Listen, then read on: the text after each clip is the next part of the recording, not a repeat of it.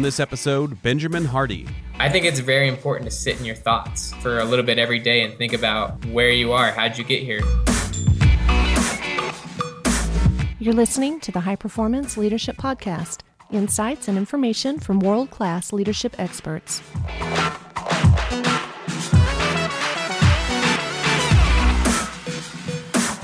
Welcome to episode seven of the High Performance Leadership Podcast. I'm Randy Lane.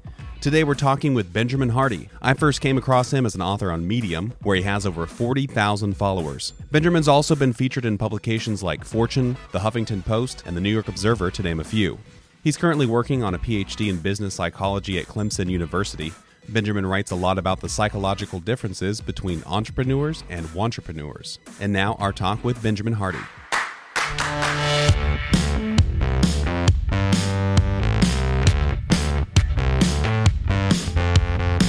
So welcome to the podcast. We're here with Benjamin Hardy. He is a lot of things that the way I came across him was a as a Medium author. It's a medium dot com is kind of a new long form article platform type of social media thing. He writes on all sorts of different subjects, but can you kind of give us a rundown of your background? Yeah, so I am doing my P H D in business psychology. And so most of my writing is focused on kind of uh, is focused on psychology. My research focuses on entrepreneurship. So what I research is the psychological differences between entrepreneurs and wannabe entrepreneurs. Just dig into all of the differences right there. So I spend a lot of time reading books on entrepreneurship and basically study the, the psychology of leadership and optimal performance. So that's kind of what I think about, read about all day. Interesting. So how how did you decide to stumble upon this as a uh, education platform? I mean, why are you going to school for this, and what what's kind of the goal with learning about it?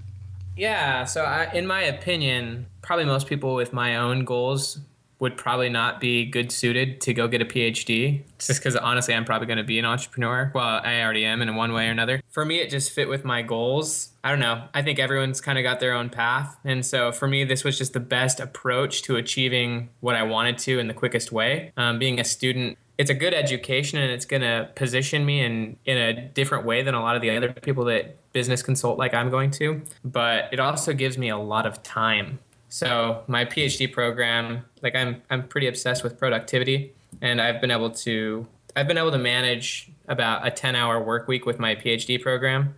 And so it gives me lots of time to write, to consult, to work on other projects while I'm getting my P H D done. So for me, it's more strategic than anything else. It gives me a lot of time now, and it's going to position me interestingly in a couple of years. You know, I, it's interesting when you, you say that you're focusing on productivity, which is something on this podcast we really focus on, obviously, leadership development and productivity, and, and also entrepreneurship. So you say, what is the difference psychology-wise, I guess, between a entrepreneur and an entrepreneur, or a sole proprietor versus someone who builds something? What if, if you were to give us a synopsis on that, what would that look like? Well, I'll just share with you the research I've done for my dissertation, just and I'll just be really quick, just because sure. I think it's a little different than what you'd read in a regular business book. So what I found is the two main differences. The first one's really obvious, is that most actual entrepreneurs have way higher levels of commitment to their goals, whereas wannabe entrepreneurs, there's an enormously significant difference in commitment. The other thing that I specifically studied is what I call the point of no return. Uh, basically is what I did is I asked a bunch of entrepreneurs and wannabe entrepreneurs the question, have you ever had a point of no return experience? And actual entrepreneurs have significantly more often had that experience. And it looks, uh, it's very different for all, for all people. It's not always, I quit my job, I made the leap. You know, for some people it was that, well, for one guy, his brother committed suicide. And like that moment triggered in him like this shift where he just had to live his life a different way. Hmm. Um, it kind of reminds me of the quote, the moment you make a decision, the universe conspires to make it happen. Most entrepreneurs I've met have had this this moment where they just decided they're going to go for it. And most wannabe entrepreneurs have not had that experience. Interesting. Yeah, I um, I would totally agree. I've been an entrepreneur the majority of my life. I started when I was twenty-six, and and I can tell you that I jokingly tell people that I'm psychologically unemployable at this point because I've been an entrepreneur, and I've there is no return for me. I mean, I'm going to make it no matter mm-hmm. what. A job is not an option. It hasn't been an option most of my life. So I agree, concur with your your findings, I guess, and that is you yeah. got to find that commitment and just burn the bridge, as they say, and go for it. Yeah, the cool thing is is that everyone who's had that experience, almost everyone, my my follow-up question, if for the people who actually said they'd had that experience, was what was your how is your life different after you had that experience? Nearly everyone said that they had higher levels of commitment, confidence.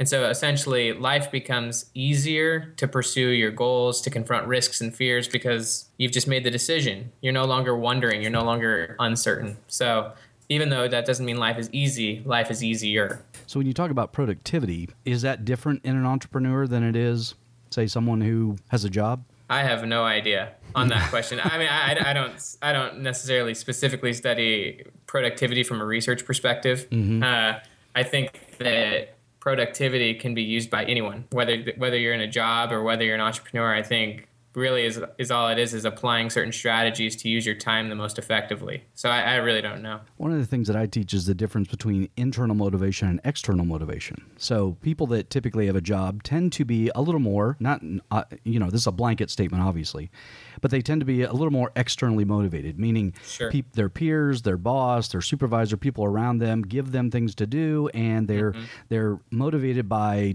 timelines, by things that they got to get done, so on and so forth. Yep, totally. Where an entrepreneur is more internally motivated. Nobody gets them out of bed. They get out of bed themselves. Nobody tells them when to be at work. They they know when to be at work. They know when, how much they have to work, and they, they tend to find that motivation internally, which also is one of the reasons why they have a high desire to be an entrepreneur. Where people that have to be motivated externally, you know, tend to do better when they have someone who keeps them accountable to the stuff that they got to get done. So, totally. Yeah, might be interesting. So how would you motivate somebody who's externally motivated? As a leader, how would you make someone more internally motivated? Because I feel like uh, here at this job, I feel like you have certain projects you want for me, but you also don't stand over me and say these things need to be done.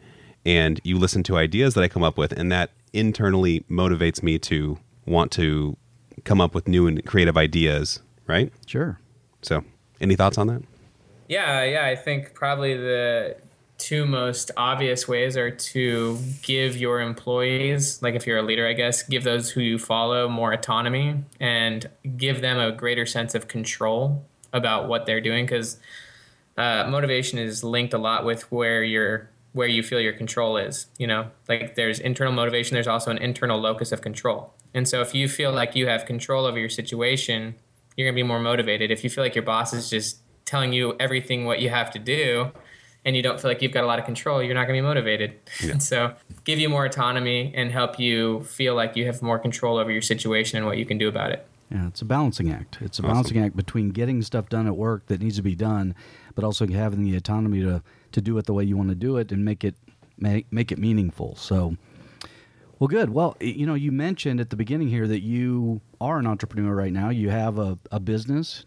Can you tell me a little bit about that? Yeah, yeah. So I do a couple different things. I do my own consulting. Uh, just right now, I, I consult a lot of C E Os of different types of businesses all over the world. And then me and a friend of mine who has started several businesses, he and I are also developing a new concept that it's really in the opening stages. Mm-hmm. But it's eventually going to become, we're not actually sure fully what it's going to become. It's, yeah. it's really in the beginning stages, but it's That's going to be a big platform. Yeah. Well, it's a very big platform, right? I mean, our, our plan is for it to be similar to coaching concepts, but we don't necessarily want it to go that way. We see, we see it more like a brand. So my friend, he's done, he's been very successful in real estate investing. And also he has a tech startup that's done very well with real estate investors. Robert Kiyosaki is pretty big for this guy when you think about like Rich Dad, Poor Dad. Yep. Kind of our current vision for this thing is to kind of create something similar to Rich Dad, Poor Dad. It, it's not going to be real estate investing, but it's it's going to be more than a book. It's going to be more than coaching. It's going to be a brand. And the mm. goal is to empower people to have more freedom in their life. Um, we have no clue where it's totally going to go right now. We're still in the ideation process on that one. But in my own self, I do a lot of personal business and just consulting. You you have a book. Would you like to kind of t- it kind of explores that subject? So would you like to kind of tell us about the book? Which one? The uh, s- Slipstream Time Hacking. Oh yeah, okay. Uh, do you have any specific questions about it, or do you just want like an overview? Just kind of an overview. It's kind of an interesting concept because you know that's the one thing that people don't seem to have enough of is time, and it, that kind of addresses that those issues, right? Yeah, there's so many different ways to look at it. But what I did with that book is I tried to kind of do a creative play on time. And so I'm I'm really obsessed with uh, Christopher Nolan, his movies Inception and Interstellar. And after I saw Interstellar, I just I I couldn't think about time the same way ever again. And what Interstellar does is it. Have either of you guys seen it? Yes. Hmm. So basically what Interstellar is about, it's about basically traveling through the universe and what time does at different places in the universe. And the idea is, is that according to Einstein's theory of relativity, time is very different depending on where you're at in the universe. If you're on a planet, for example, that's moving much quicker than Earth, time is going to go a lot slower. So time is based on how fast you're moving through through space. And so I tried to compare that to our lives. Like, if you have a goal that you want to go somewhere in, say, five years from now, you know, time is going to move at a certain rate. But if you shift that goal and you want to go to the same place in one year, time will go faster for you. I just kind of basically look at productivity from a different angle. Uh, mm-hmm. My goal is to slow down my time as much as possible, to have as much of it as I can. It's a really kind of hard concept to explain in like a minute. Yeah, it makes sense though, like because work expands to fill the space you give you give it. So if you have yeah, a deadline, like Parkinson's Law. Right. So if you have a, if you have a deadline of a week, you're obviously going to be more on top of something than if, if it's a month or a year out. Yeah. I mean, that, that really right there is pretty much the idea. It's just if you want to get something done, actually, a quote by Peter Thiel really inspired me. It's how do you get your ten-year plan done in the next six months? I mean, mm-hmm. that's that's really how you do it. Where do you want to be in ten years? And rather than thinking that you're going to get there in ten years, how do you get there in six months? My opinion and from what I've seen from you know, just striving to actually practice productivity is you actually can get stuff like that done really quickly. Yeah. So I know it's a large book with lots of stuff in there, but what did, what would you say is one takeaway someone listening to this um, podcast can take from that book and kind of say, apply today and see some benefits? The fastest way to increase per- a personal productivity is to start in your morning. I think most people's mornings start out very reactively. I think if most people actually genuinely looked at what they did in the first ten, fifteen minutes of their day, it would be reactive rather than proactive. So most people, when they wake up, they look at their smartphone within fifteen minutes. There's a lot of statistics on that. Over eighty percent of the population, first thing they do is look at their notifications, hop on Facebook, look at their email. And what that does is it sets a tone of reactivity for your whole day. In my opinion, the fastest way to start to create the life you want to get is to block out as much time in your morning as you can for proactive stuff. For me, I jump into my journal, the first thing I do, because your mind is the most creative and fresh right when you wake up, and just thought dump the goals that you have, the things that you're striving for, and you're going to get a ton of mental breakthroughs right there. Obviously, exercise in the morning, as much as you can do in the morning to learn and then be creative. Then for me at about, I don't know, depending on people's schedules, because I know that some people have to get to work. For me, I start to be reactive after I've spent time learning and creating. Mm-hmm. And for me, that's allowed me to get a lot of ideas that have allowed me to move a lot quicker in my life than I thought I would. Just as a quick example, like I started blogging literally about a year ago. It was last May. The reason I started blogging is because I wanted to get a book deal for the book, Slipstream Time Hacking. Like I wanted to learn how to publish it in a non-self-published fashion. And so I started talking to book agents and just asking them, how do I get a legitimate book deal? And they said, well, how big is your online platform? I said, well, it's zero. I've... I don't have one, you know? And they said, well, they said, well, from your current situation, it's going to take you at least five years. Hmm. Like that's just, that's just the reality. It's going to take you five years. And so that's what I think of when I think of Slipstream Time Hacking is I think, okay, there's a five-year deadline. How can I shift that deadline to one year? Because if I can do that, then I'll have four extra years to live my life and right. go beyond that. And so what I did is I just... Well, to make the story short, I'm a lot further now than the lady who was telling me this thought I would be in five years. She said it took her five years to build a platform of five thousand people. It took me less than a year to build a platform of forty thousand people. How, um, how'd you do it? There is a lot of luck involved, to be honest with you. I've written some articles that were way went way more viral than I could have ever planned. Um, but a lot of it's just... Ge- So what Tim Ferriss talks about a lot is the idea of, you know, the minimum effective dose. What is the smallest amount of something you need to do to achieve the desired result? So that's kind of how I look at life. And so what I did is I took an online course rather than getting coaching from these book agents. The online course was the John Morrow course. I don't know if you guys know who John Morrow is. I'm not I don't. No. He's like a really famous blogger. Anyways, okay. So all I did was I went through the first three modules. It was a one hundred ninety-nine dollars course. And what the what the online course taught me to do is how to write really catchy headlines. Mm-hmm. And how to hook readers within the first couple seconds. And because I've studied productivity, self-help for a long time. Like I already knew I could write really strong content, but I just wanted to learn how to write it in a way that would go viral. Mm-hmm. And so I spent one hundred ninety-nine bucks on the course, spent three hours learning how to write really hot, like titles basically. And then within a week or two, I wrote an article that has been read like ten million times. Wow. What, um, what article so is that? It's called Eight Things Every Person Should Do Before eight a.m. Oh. Um, and that article opened up a lot of doors. It allowed me to get onto Huffington Post, Business Insider. And so I think what you do is you figure out a really cool productivity trick or whatever is, rather than thinking super long term, is what you do is you set really short term experiments. And that's kind of what I did is I, I entered a competition and wrote that article. It was just a short term experiment, and it opened up doors that I couldn't plan for. Mm-hmm. And so that's kind of another productivity thing is I wrote another article, and I, I thought to myself, what's something I've never seen before? I've never seen a ten thousand word article filled with just insane personal development. Like if, and I wrote an article called fifty Things Like Successful, Happy, Wealthy People Do. And it was the longest article I've ever seen. And it was just jam packed. And I was like, this is just going to be an experiment. My goal was to get one million views or sorry, one million shares.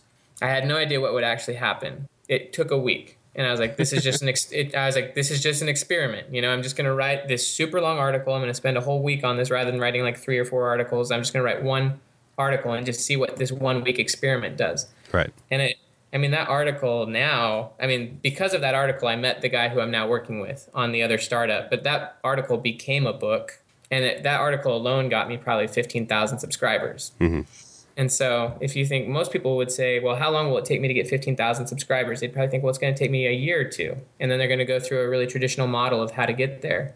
For me, I, I was just thinking, I wasn't planning on getting fifteen thousand subscribers with that one article, but I was just like, I'm going to just try a really unique experiment. So that's kind of how I view productivity. I think your approach works because, yeah, it does have those catchy headlines that, you know, BuzzFeed and other places use, but because you have your psychology background, it has good content, so it keeps people engaged, and they go, okay, I'll give it the medium heart, and I'll share it on to other people. I'll recommend it or whatever. So I forgot where I heard it. I don't know if you get, okay, so there's a book that Cal Newport wrote. He said, it, and the book is called So Good They Can't Ignore You. Have mm-hmm. you guys heard of that book? I've mm-hmm. heard of it. Yeah. And he got that from a, a Martin Short.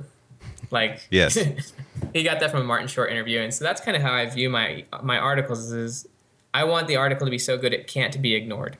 And so I think a lot of people don't, a lot of people, a lot of people admittedly don't like me. They don't like my writing. I have but seen I, some articles to that effect. Yeah. But I think hopefully for me, I'm writing, I, I want to write art, you know, content that's so good that for people who it does resonate with, they can't ignore it. Yeah. That's kind of, that's kind of my approach. So do you schedule time to write? Is it something that's a, a habit or a, a structured process, or you just wait for it to come to you? Definitely don't wait for it to come to you. In my opinion, more ideas come as you just as you just work. So I try to write at least for a solid hour a day. You know, on on my schedule, there's a lot more than that. Admittedly, I can become distracted, and I, I try to read and stuff. I do definitely try to write every single day, at least one one clean, focused hour, but sometimes more. Sure. So I've noticed, you know, there's lots of platforms you use, but Medium is it seems to be the biggest one for you. Why did you decide on that, and why do you think you kind of caught on there? So I think Medium is a smart platform for anyone in, well, so I think there's over three million people writing there now, but I'm seeing a lot of businesses shift their platforms onto Medium. I mean, I, I know of a lot of companies and even big blogs who have now just moved their blog to Medium because there's a lot of traffic there. I mean, mm-hmm. I've... The reason I write there is because the readers actually turn into subscribers there. You have a lot more control of what you say, how you say it. There's no editorial except for yourself.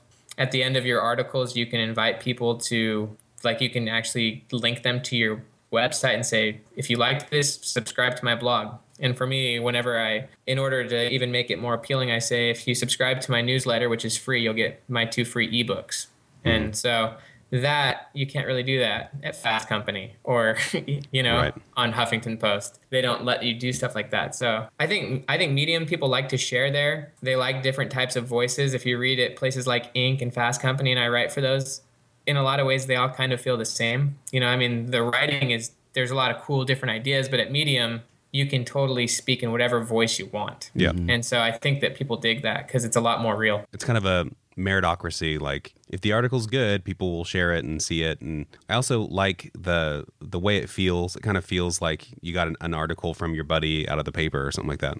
Yeah, it's, I think I think it's an awesome platform. I I recommend it to everyone. I, I don't know how. I guess it was just because I had a few lucky, really viral articles, but I have no idea, you know, mm-hmm. why I why people read my stuff. So we talked about your most popular one being the eight things everyone should do before eight a.m. So is that like your most popular one by far? Oh, yeah. Okay. I mean, I mean, the other one I was talking about, the fifty ways one, is pretty big, too. But yeah, I mean, that article on Medium alone, I think it's been read f- three or four million times, but it was the number two article on uh, the New York Observer for two thousand fifteen, like the number two article for the whole year. I don't know how many views it had. That's probably crazy. I mean, it's it's kind of everywhere. That article has probably been published like at five hundred different websites. I don't know where it's all published, but yeah, that article, I don't even know why people like it so much, to be honest with you. Are are the royalty checks rolling in? From those websites? Yeah, you wish, right? I wish. No, hopefully. I mean, I, when I first started, I just allowed syndication. I'm okay with people syndicating my stuff, to be honest with you. I mean, I'm, I'm more inform- interested in the information distribution, but I do have a requirement that people leave the little bit at the bottom of my articles that say, like, if you really liked this, please subscribe to my blog and you'll get my free my free ebooks. So if people really like the article, then at least they've got a link to my website and they know that they can get more of my stuff for free. Yeah. So it's kind of just about putting yourself out there. Yeah, I think that's a smart take for people who are really just starting. I mean, it's probably not the best strategy uh, if you're already well established. Right. But sure. At least for me, that was a good quick way to just kind of spread myself through a couple really viral pieces. Yeah. So let's talk about some of the parts of that article, because there's eight really good tips. Um, which one would you say you think is the most important for you? Well, I mean, I, th- I think a few of them are completely fundamental. I think a few of them, honestly, you could probably kick out if you needed to. Like for me, obviously, seven, eight hours of sleep, I feel like that's like an essential part of life. I think if maybe other people can get by with less, but I think actually getting good, healthy sleep is like essential. Probably just the prayer and meditation one. I didn't actually put journal writing in there, but that's kind of a piece of my prayer and meditation, is just what, what I said earlier, just getting myself in a mental place where I can just thought dump and be inspired. Why do you think meditation is catching on? This seems to be all over businesses now as well. It used to be just kind of a self, self-help thing, but now, you know, businesses are recommending it, C E Os are doing it, stuff like that. Why, why is that catching on? Because it leads to clarity. I think a lot of people are just running through life and they don't take enough time to just stop and think, who am I? What am I doing? What should I be doing? I mean, at least in my mind, I may approach meditation in a totally different way than most people. For me, I, I, I do it in a more of an active way. For me, it's more like pondering and actually writing down and reflecting. I mean, it's a slightly different approach than maybe the typical meditation, but I think it's very important to sit in your thoughts, sit alone in your thoughts for a little bit every day and think about where you are, how'd you get here? Remember how you got here and think about where you really want to go. I mean, I think it's, and a lot of meditation, I know, is kind of trying to kind of just let go of everything. But for me, it's just sitting in my thoughts and getting a lot of clarity. I think I think people are picking up on it because I think the world is challenging us now to be a lot more creative and thoughtful. Entrepreneurship's a big thing now. Creativity's a big thing now. Podcasts, I mean, our kind of business world is kind of becoming a, a more of a thoughtful approach. And so I think med- meditation's a really natural way to do that. So one thing that we do, and I'm going to pivot just a little bit here, on every one of our podcasts, we ask our guest, share an example of someone that you've been around that's a, an incredible leader, either a personal story or what you think are examples of incredible leadership, and then obviously do the opposite. And that is, have you ever worked with, been around, associated with somebody who is a poor leader? What would that look like, and what, what does that exemplify in, in terms of your mind? The first example of a good leader is this. This is this is... probably not going to be the case for every every situation, but in this particular situation, I was kind of I was serving a mission trip for for my church, and the leadership actually changed. There's a leader over this entire mission, and that leader was there for three years, and he got he got released essentially, and a new leader came in. And what this leader did was, the first thing he did is he actually sent home like thirty people who just were not really being effective missionaries. Hmm. Uh, just totally shocked us. Like sent just sent thirty people home And it just totally was a wake-up call, and it radically shifted our culture. Just kind of like, all right, there's been like, you know, lackluster behavior going on. We're going to we're going to end that right now. And this is probably extreme. It probably wouldn't work, you know, maybe say like a, a new C E O comes in, you know. But what's crazy is, is like our results, like within three to six months, is like doubled as far as just the like the type of outreach we were doing, the help we were giving. It just totally shifted everything, and it was a wake up call, and it was just like a, a complete culture shock and then culture shift. I thought that that was an amazing example of leadership, just someone coming in and just kind of throwing down the gauntlet, you know. And it pro- it was also his personality, but I've thought about that experience a lot, just how I can personally apply that in my own life, like whether. I don't know, just the different situations I'm in. When you come into a new situation, you know, if you're in a leadership position, how can you immediately get rid of the stuff that's holding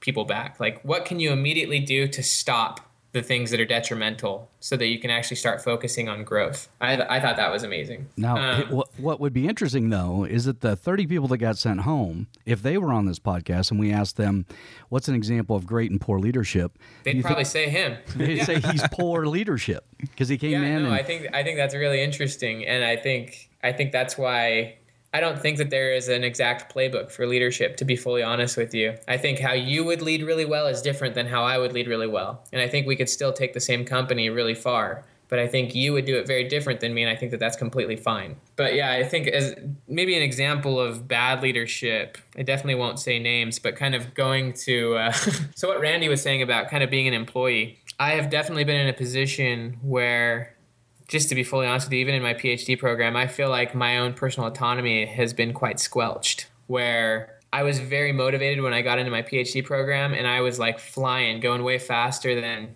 probably most other people. But I feel like over time, my own personal freedom has been very constrained. Uh, just my ability to kind of decide how fast I go, the direction I take my projects, it's just been kind of latcheted down, and I feel like I've got less freedom to make my own personal choices and how fast I can get things done.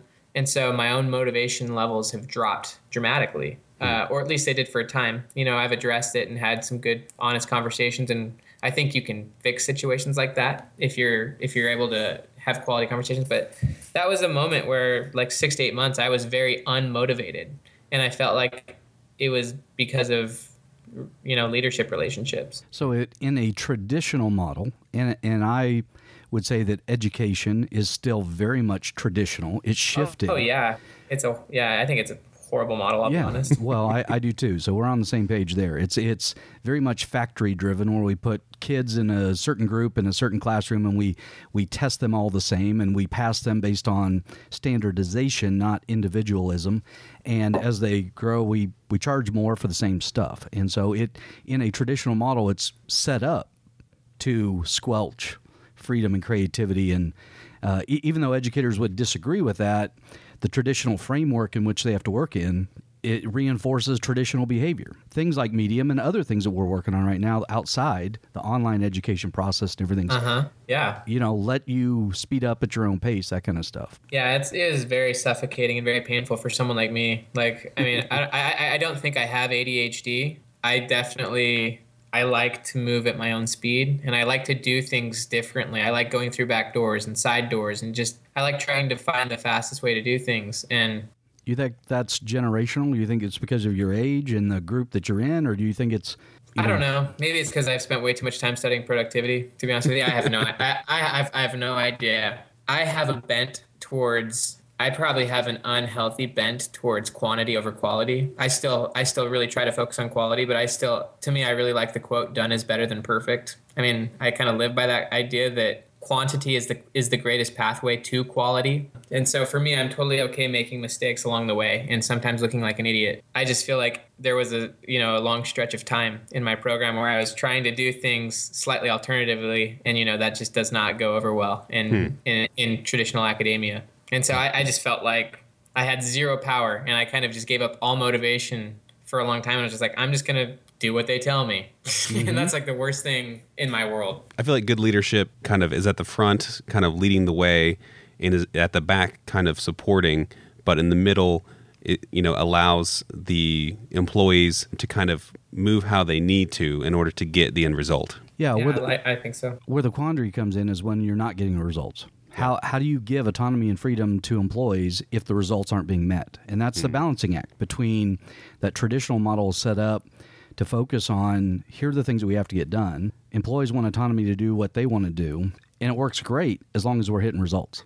Right. If you don't hit results, then unfortunately something's got to give. I think that, because I, I, I do consult a lot of C E Os, um, and one of the main themes I always see is that most of the C E Os openly admit that they're way more involved in the weeds of their employees' work than they should be, and that then the, then they want to be. A lot of these people just, they can't help but try to control the situation, even though what they really want is more freedom to have space and to create and to not look at emails and to not go over things. Just an, ex- an example, one of the guys I work with, he says, you know, he reviews all of his em- employees' work and, you know, or their projects, and what he'll find is that in one in about twenty, he'll find a pretty glaring error that he doesn't want to see.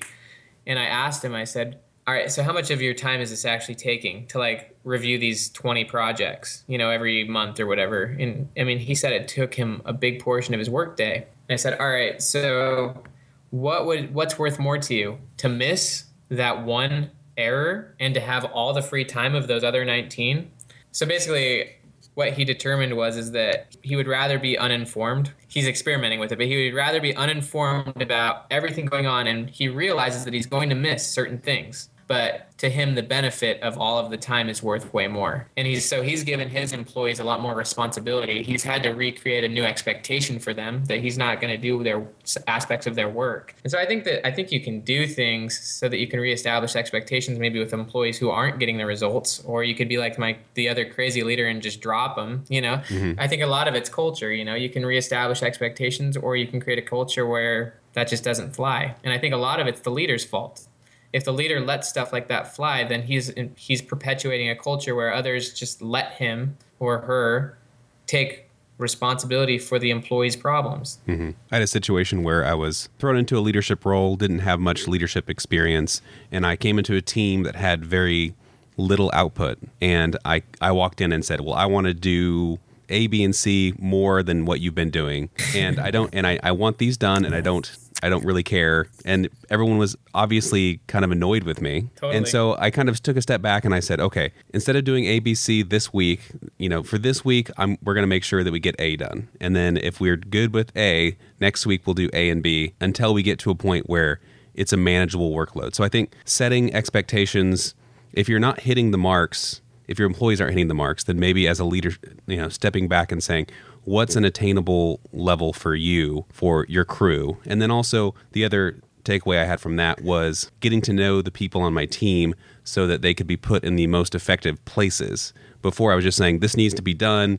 You know, everybody do the same amount of work, when I could, could say, okay, you do this work and you do this work because that's your passion and what you're into, and it's going to be a better overall product. Yeah, but leadership, one of my favorite books that's out is Leadership and Self-Deception. And I think that's a big issue, is that leaders self-deceive themselves. Their, our intent is invisible to other people. And we believe that by saying what we want done, we're actually communicating. But communication doesn't happen unless the other person gets it, understands it, and does it. And that's where the big gap is. So many times, I mean, so many times we as leaders see things turning out differently than what they actually do. And so we... That, that fundamental attribution error, we kind of place the blame outside of ourselves and we look at things differently. And that's a real issue. It's a real problem. Yeah, one of my favorite books is actually called uh, Extreme Ownership. It's by yeah. Jocko Willink. And, and basically what he says is that there are no bad teams, only bad leaders. Mm-hmm. And that's mm-hmm. that, that's how he takes it. And he comes from a military perspective. You know, he I think he was a Navy SEAL. Mm-hmm. Or, yeah, and... I think that that quote's completely true. There are no bad teams, only bad leaders. And that good leadership empowers the followers to take extreme ownership as well. That they are just as, that if something goes wrong and the leadership says, who was it? Everyone's willing to say it was my fault. Yep. That everyone takes one hundred percent responsibility for the success of something. Wonderful. Well, let's pivot one last time. And that is, tell us about your personal life. You mentioned right before we got on the call that, that you're uh, married, foster parent, that kind of stuff. How d- Tell us a little bit about your your personal your personal life. You know, so we live here in Clemson. Uh, I'm doing my P H D, spending most of my time writing. But one of the things that I've found is that if I don't have really clear and strict timelines on when I'm going to work, that I'm very non-present with my wife and kids, you know, because we live in a digital world. It's very easy to just wander to your computer and get lost in Medium or get lost on, you know, I mean, in a million different things. And you can maybe even feel like you're being productive because it's slightly work related. What I've done recently is just said, you know, and I've actually kind of broken this today, but I usually don't work after two p.m. I mean, that's just a really hard and fast rule for me, two p.m. my time. So I'll, you know, how, how my family life and my personal life goes is I wake up generally five thirty or six o'clock, work till two. And then after two o'clock, I don't, I have my computer locked away and even generally my phone, and I'm just with my wife and kids. During the school year, they get out of school at two o'clock. That's why the time is two. Mm. Um, and we just, we just hang out. I mean, there's a lot of cool things to do here. There's a lot of hiking trails. We've got friends with swimming pools. My kids are obsessed with Star Wars. Like we everyone's. Just, yeah, everyone's obsessed with Star Wars. Um, and so, I don't know, just a lot of hanging out. We put our kid, one of our core principles has always been like, we didn't know this, but the first night that we had the kids, we were really shocked that they slept, they slept so long. We put the kids to bed at like seven or eight and we were expecting them to wake us up. But we woke up and we're looking at our clock and like, it was like seven, eight in, in the morning and they start finally woke up. We we got on Google and realized that, you know, kids that are like four and six years old sleep twelve hours. We didn't know that. Mm. And so, so what we've done ever since we've had them, and we've had them for eighteen months, is we, we, we literally put them to bed at six p.m. And then, so I hang out with them from two to six, and then they sleep from six to six. And we just, we wake up around the same time they wake up. And what that has done is it's freed up our nights for me and my wife to hang out, read. We we go on date nights a lot. We'll have people just come to our house and watch Netflix at our house while our kids are sleeping. And so, I mean, it's awesome because our kids are never tired. We have the nights to ourselves. I don't know. So that's kind that of our life. Good. You know, I mean, we... We we go on a lot of road trips. You know, it's kind of interesting. Um, Chip wanted to pivot and talk about your personal life. And I was like, I really want to talk about your article on overcoming addiction, because I think oh. this plays directly into it, is that, you know, we're addicted to our social media, our phones, work. And I am so guilty of this. And I was like, you know, maybe I can talk with him and figure out the best way to kind of nip this in the bud. I've started some stuff here at work to kind of help myself with addiction. First one is a app on my computer called Self-Control. Yeah. And you put in the websites you don't want to go to, and then you push start, and it actually at a root level blocks those websites. So if you quit the app, if you restart your computer, it's not going to take effect. You're still going to be blocked out. And you set the time. So really? So I'll come in and I'll check Facebook. You know, I'm still addicted that way, but then I'll say like three hours, I'm blocked. And then I've been batching emails. So like I will respond to emails, you know, first thing when I get in, and then I will kind of just cut off email until lunch. And then maybe around lunch, I'll check again. Maybe again before the end of the day, I'll check email, but blocking out big periods of time. I still struggle at home because if something comes up and, and you're like, oh, I should probably take care of that before tomorrow. Or, you know, I'm reading this really good Medium article by Benjamin Hardy, and I just really want to keep reading it. And, you know, next thing you know, you look around the room and the wife's on the cell phone, the kids are on the iPads, you know, I'm sitting there with an iPad and I go, what has happened to us? How did this happen? Yeah. Oh. I think we're all addicted. I think we live in an, an age of addiction. And kind of to go to your idea, because willpower is a really sexy topic nowadays, is I think willpower is not... If you ask anyone who's trying to overcome like a serious addiction to alcohol or something like that, any therapist or person who's gone through that will say willpower doesn't help. Mm-hmm. And what you're talking about is, is creating external situations that force you to act in the way you want to. You know, you've got that app. Mm-hmm. And so kind of actually this might throw off your comment earlier about internal and external motivation. But I think the smartest people with internal motivation understand the need for external motivation. So for me, I do everything I can to put external things in place to force me to act in the way I want. Just one example is, is I leave my ba- my foot, my computer in my backpack in my car after two o'clock, just so I don't wander to it, because I totally will. And so it's creating an environment where it forces you to act in the way you want to. Yeah, I mean, that's I could talk to you for hours about that article. Like, I'm. Because I think addiction's a huge thing. I'm I'm totally addicted to so many things. I'm addicted to the computer. I'm addicted to sugar. I'm addicted to. I mean, I think we live in a world of addiction, and so yeah. I think that there are. I think that there are much more effective ways to overcome addiction than people are talking about. Addiction is an emotional issue, not a logical issue. So it's really rooted in why are we addicted has, in my opinion, goes to the amygdala first, which is meaning. I mean, the the uh, emotion that's tied to it, not logically, because we know logically we shouldn't do these things. So it's not about right. learning more, having more knowledge of how to beat it. It's the emotional side that keeps us connected, coming back to it. That's why the average Facebook user checks it six point five times a day. It's a emotional addiction to the fear of loss, the fear of missing out, the fear of, of missing something. Mm-hmm. I mean, we, we have this emotional fear of missing out on something that other people are doing that we should be involved in. And it's, I would uh, guess that people check Facebook way more than that. Yeah, me too. Well, that was the average. The, the average is six point five times a day. Now, I think the younger you are, the, the higher the frequency. Yeah, it it, it is ridiculous. It's crazy. Unless you're my mom. You know, I think she's checking it about sixty times a day. Well, I like you had like kind of a, a framework, like a step-by-step. Um, I kind of wrote it down because I thought it was interesting.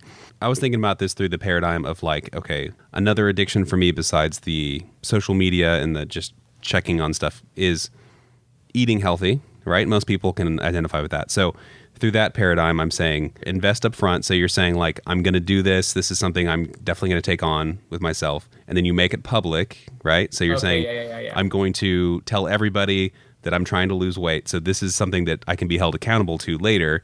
If I say I'm going to do this, you know, you see people with their, their pic- before and after pictures online and stuff, and then setting a timeline. So like having a goal, because, you know, in my case, saying, you know, I'm not going to eat terrible stuff for me doesn't really work unless I say by this date, I want to weigh this much or whatever. And then several forms of feedback and accountability, like having people around you to kind of keep you accountable to your goals is totally important, especially for that. You know, I love doing kind of group workouts, kind of CrossFit type thing, because you see the same people every day. They can say, hey, you weren't here on Tuesday. What the heck, man? Well, that's, you know? an, that's like, that's, that's an external situation, right? Right. Like if you went to the gym without those people, you'd probably right. you'd either not progress or you might not even go. Right. And then yeah. the, the best one I thought was they're removing environmental stumbling blocks, you know? So like, this is a perfect example. Last night, I'm looking in the fridge and I see a bunch of eggs and turkey bacon. I'm like, this is going to be a good, healthy, sort of healthy protein-filled meal. But then in the back of the fridge, I see my wife has bought like a roll of cookie dough.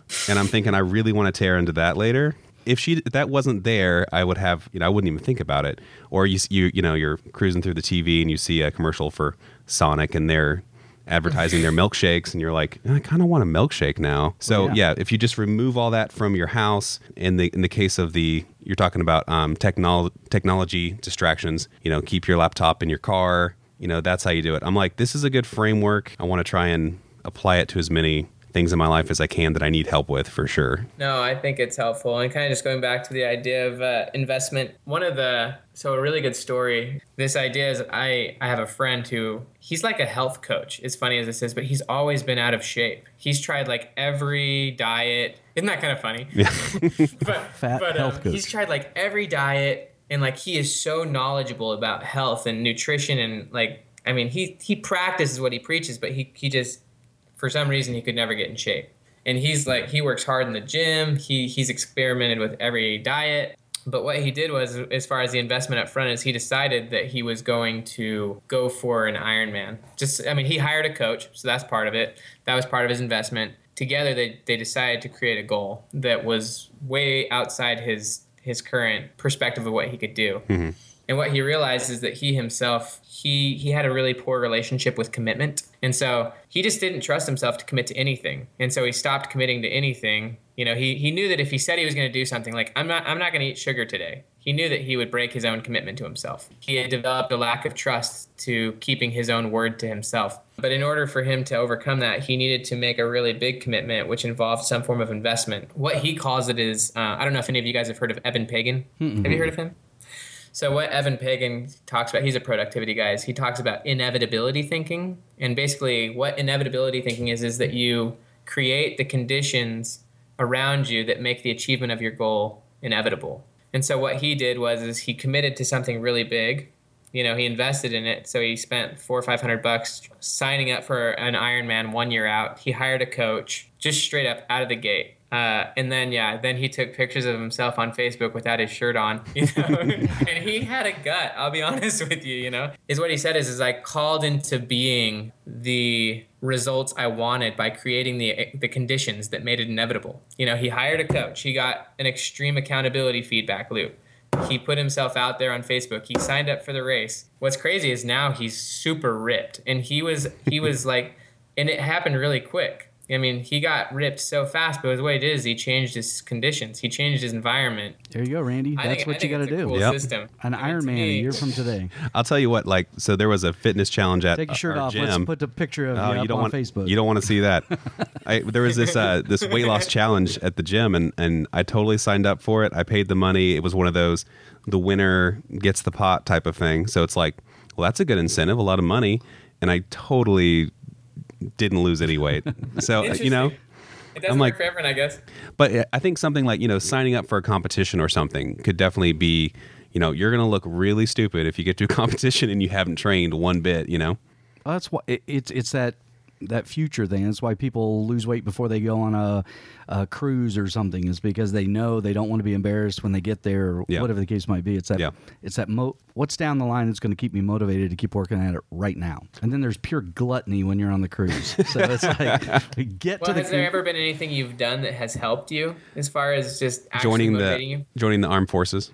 And having my job rely on the fact that I have to maintain certain standards. Uh, see, that's external motivation. That's what I'm saying. I tell you, that's why I do CrossFit, because it's the group thing. I mean, I, I probably could do any sort of a, a group workout, but the, I I love the idea of like, I have to show up at this time. I've signed up for it. People are going to call me and say, where were you if I'm not there? I walked in day before yesterday after not being there for a week, and about four or five people were like, where have you been? You know, where are you? It's like, okay. So that's that's a good motivator. Well, we, we're running out of time, so I'm going to ask you one last question. This is what we'll end with, and that is, you know, one year, three year, five year, what what's your plan? Where where are you headed? What, what's your, your big, audacious goal that you have out there? Yeah, so uh, a fundamental belief I have is that the the best things in your life you cannot plan for, and that's what I've found in my own life, is that the best opportunities that come are ones that come like totally out of left field. So to be honest with you, I have... Pretty, I, I don't have an exact clue where I'm going to be in mm-hmm. three to five years. I'm going to be doing, broadly speaking, I'm going to continue to be writing uh, and consulting. I mean, I plan on being highly influential in, in the kind of self-help leadership space. You know, I, I'm certain by then, three to five years from now, I'll have a couple really big books published, and, you know, my platform will be really big. But aside from that, I'm completely open to the doors that are going to open that right now I have no clue exist. The relationships that are going to appear into my life, the mentorships, the friendships, the opportunities, I have no clue. But I do know that I'll continue to write more. I'll continue to learn more, hopefully serve and help people to overcome addictions and, you know, improve their life. That's something I'm very committed to, is becoming the best person I can and the best teacher I can be and the best thinker I can be. And hopefully I can put things out into the internet world and into just the people I communicate with that actually do create change. That's something I'm fully committed to, and growing that and being serious about learning how to leverage the platforms and stuff on the internet to spread that as far as I can. And obviously my family, we're probably going to be living in Florida by then. Uh, we're going to move to Orlando after that because my wife's obsessed with Disney, and I don't know, we may have some more kids by then. We're probably going to hopefully adopt these three. Aside from that, just hopefully living a life of balance. To me, that's very important. Well, I have complete faith that it'll happen for you. You seem to be an incredibly solid guy, and obviously you're pretty talented at what you do. And so I I think anything you decide you're going to do is probably going to happen. I'm not even hesitant when I say that. I think it will happen for you. That's uh, that's genuine. Thank you. Yep. Well, thank you so much for being on our show. We really appreciate it, and we'll follow you on Medium. We'll we'll promote you on our stuff. Hopefully, you do the same for us. And and yeah, happy to. Let's stay in touch and keep working together. And hopefully, in the future, once your next big book comes out, we're going to call you again and interview you again. And so, continue to stay in touch. Well, seriously, thanks. It was fun. Yeah. All right. Cool. Very nice to meet you. The High Performance Leadership Podcast is also sponsored by Principles of High Performance Leadership, the book by Chip Wilson. The first one hundred people to subscribe, rate, and review this podcast get the book for free. That's right, free book. Go to three sixty solutions dot com for more information.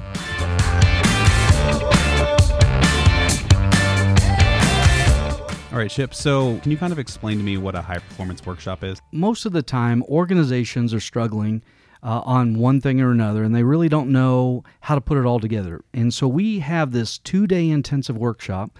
We call it a high-performance workshop that really has a framework, and that framework helps organizations understand what are the principles of highly successful organizations. What do they look like? What, and, and then we move into assessing. Step two is assessing the organization. We have seven critical steps that we look at. We help our uh, participants that are in the workshop really kind of create a benchmark of where their current organization is, is. We move to step three, which is clarifying their strategy and helping them think through their strategy. And is it a good strategy? Can they, are, can they change it? And how do we clarify it? And then step four is we then start helping empower them on leadership and help them understand what does a high-performance leader do on a daily basis. And then step five is those leaders then build very high-performing teams of individuals. And and we're really focused on getting the leaders and the teams to execute on the strategy. And so, so this two-day workshop takes them through the entire process. It does. And so when you leave the workshop, you'll leave with uh, a framework. Of a, a plan that you can go back into your organization and really take this and understand what are our principles, assess our organization on seven different critical areas, create that baseline, clarify our strategy, and then start changing behavior of our leaders and our teams to execute on that on that clear strategy that we have in place now. And who's this who's this workshop for? Anybody in a leadership role. So it doesn't matter if you're for-profit, non-profit, it doesn't matter. If you are responsible for getting results in your organization, especially if you're responsible for getting results through other people, this workshop is designed for those individuals. And so if I'm looking for more information, where can I go? Go to three sixty solutions dot com, uh, and in there you'll see everything that you need to know about the upcoming workshops all around the U S, and we have some actually in other parts of the world as well. But there's probably one coming close to you uh, sometime this year. Uh, and the information's on there. The cost is extremely reasonable. And the reason why we keep the cost low is because we want people to understand the framework. Once you understand the framework, then you know we can help you along the way of implementing those things. So if you've enjoyed this podcast and all of our leadership tips and tricks that we've been giving you, this is kind of the next step. Yeah, the next step is is to say, you know what, this is great information. I really want to see how I can uh, apply some of these principles to help my organization grow. This two-day workshop is is kind of the starting point. It's kind of the immersion into the overall concept of high performance uh, as you as a leader, and then really as how the organization and leaders work together to, to build a high-performance company.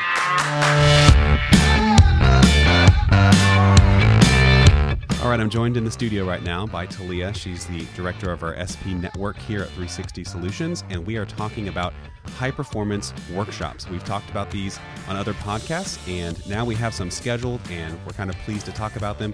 Can you tell us about our upcoming D C workshop? Absolutely. We're really excited. It is going to be um, hosted by Scott Keeper with Cobra Leadership Development. It will be on July fourteenth and fifteenth. If you need to look into it, you actually can go to three sixty solutions dot com forward slash events. And we have information also about hotel, any kind of arrangements that you need. Just let us know. We'll take care of that for you.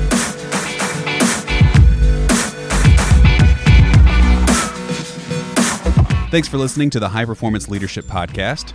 Make sure and subscribe via iTunes, give us a rating, and leave us a review. Tell everyone you know to do the same thing. The more subscriptions, ratings, and reviews we get, the higher iTunes rates us. Visit our website at h p leadership podcast dot com, tweet at us at twitter.com slash 360 underscore solutions, and find us on Facebook at facebook.com slash 360 solutions LLC. That's all together, no spaces. Thanks again for listening. See you next time.